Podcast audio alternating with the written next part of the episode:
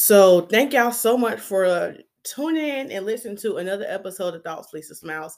Today is Soulful Sunday episode, and yeah, I got a array of things I want to talk to y'all about, and I think this is going to be a great podcast. So, uh, y'all make sure y'all share these podcasts out if you listen to me on the podcast, and and this information is really resonating with you, and you're really enjoying it. Make sure you share in your social media platforms, or just share it with a friend.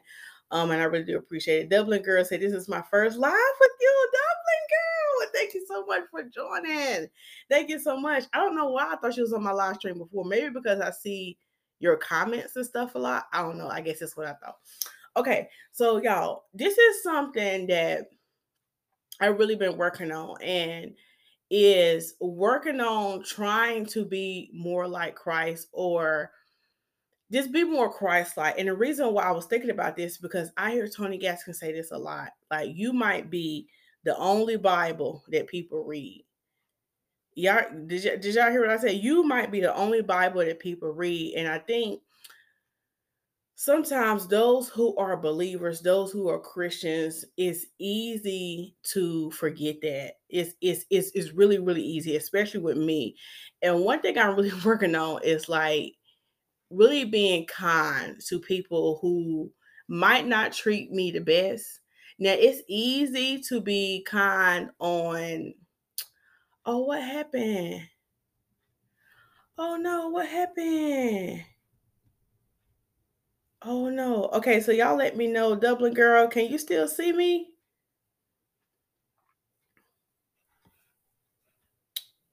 Oh man.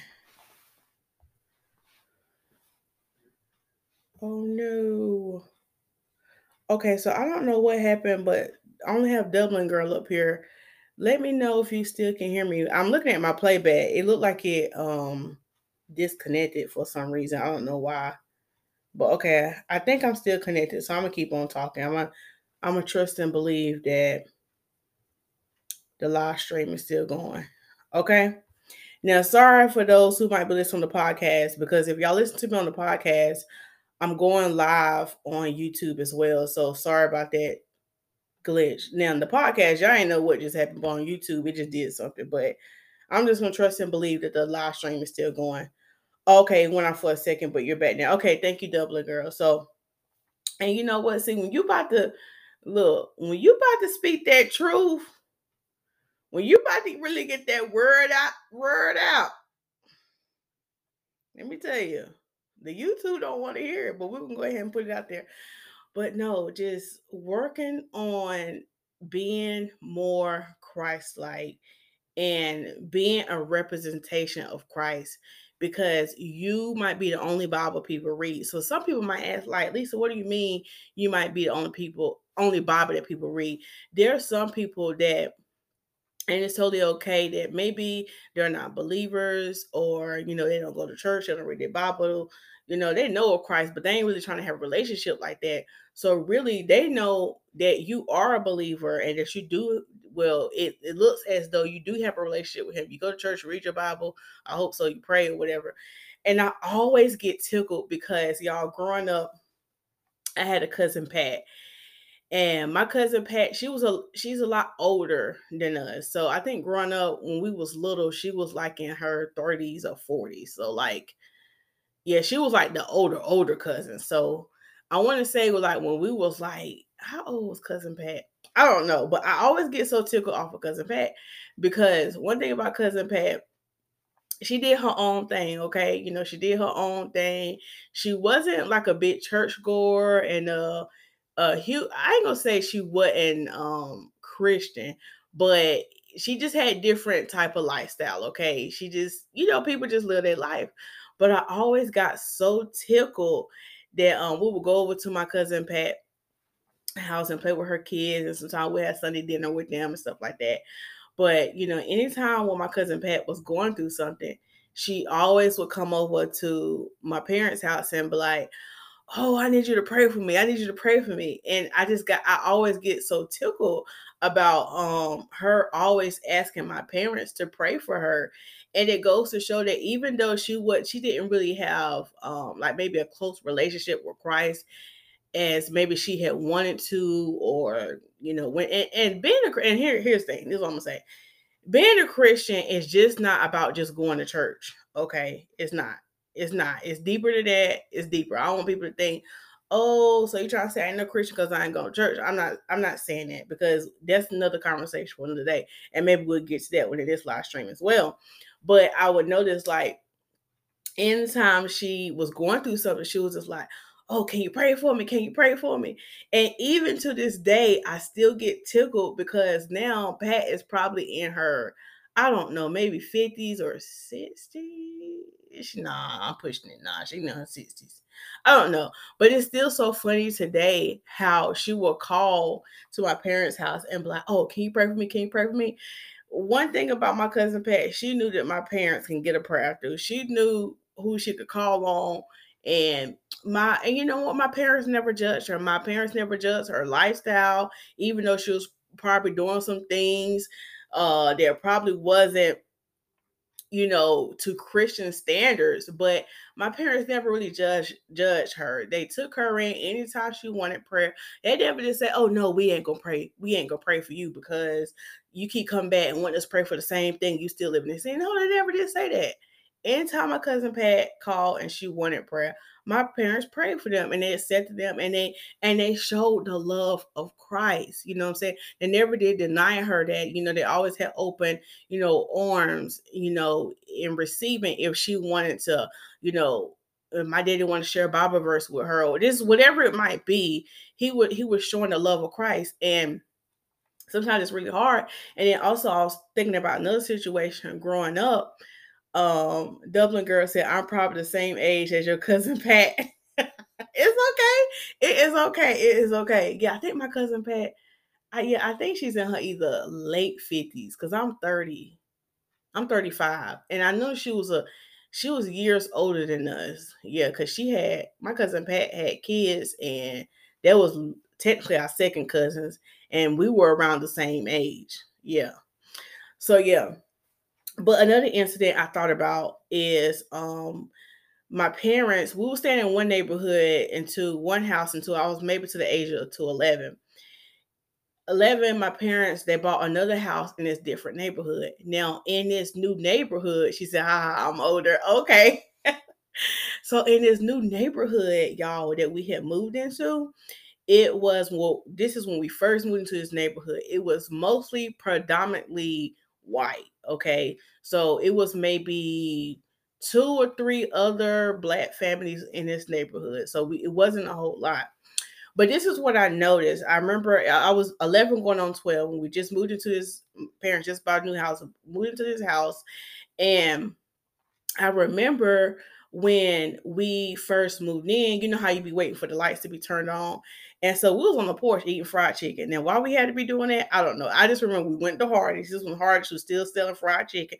I don't even know if Hardee's still sell fried chicken or not. I'm talking about the chicken boxes. I just remember us being on the porch eating our chicken box, and it was a lady across the street Miss Joe.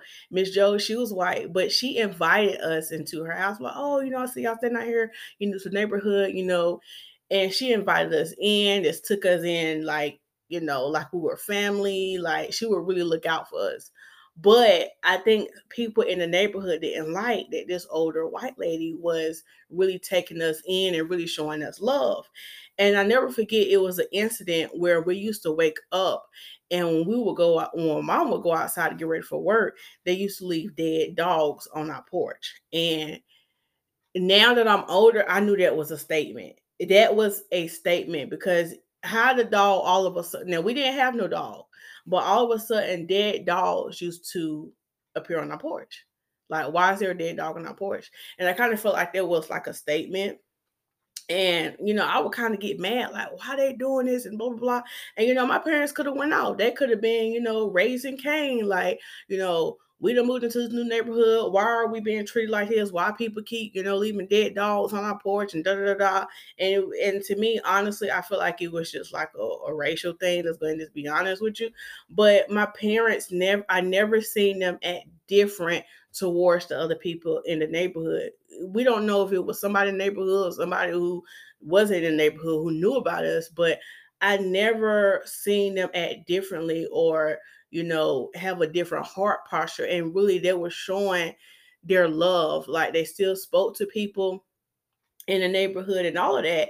And I said, man, my parents like really saved, saved because I now that I'm older, I, I would have been going off on people. I would have been going off, but that's just that's what I mean, y'all, about showing um being a, a Bible because some people might not ever pick up a Bible and then watching your lifestyle, they're watching how you move. So even me, you know, God has really been challenging me in this area. I ain't gonna say God's been challenging me. I've been challenging myself. Okay. I think I've been coming more aware of like making sure that, you know, God is sitting right here looking at me. All right. Uh, and the, and the perfect scenario is like even like your integrity, Lisa. So it was so funny. Like the other day, I had went live on my lunch break. It was um, yeah, I went live on my lunch break, and I talked about uh fits in the inside of your heart. Like sometimes we can work so much. Oh, I'm sorry, I am bird. I am so sorry. Okay, I am so sorry. So the other day on my break, I had was talking about working on your inside and how we can do so many things to make our hair look beautiful. We can wear makeup, but we're not working on the inside, our, our integrity and our character.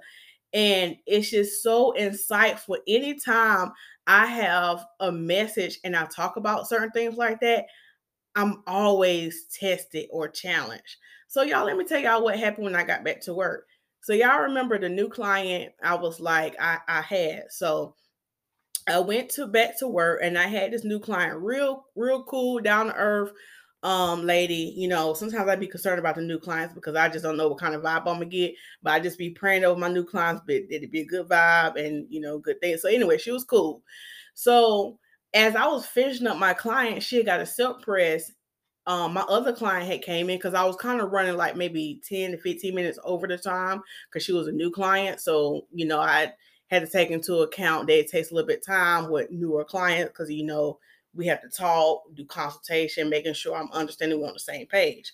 So um my next client had came in. I told her, you know, she can have a seat. I'll be right with her. So I was curling up my client.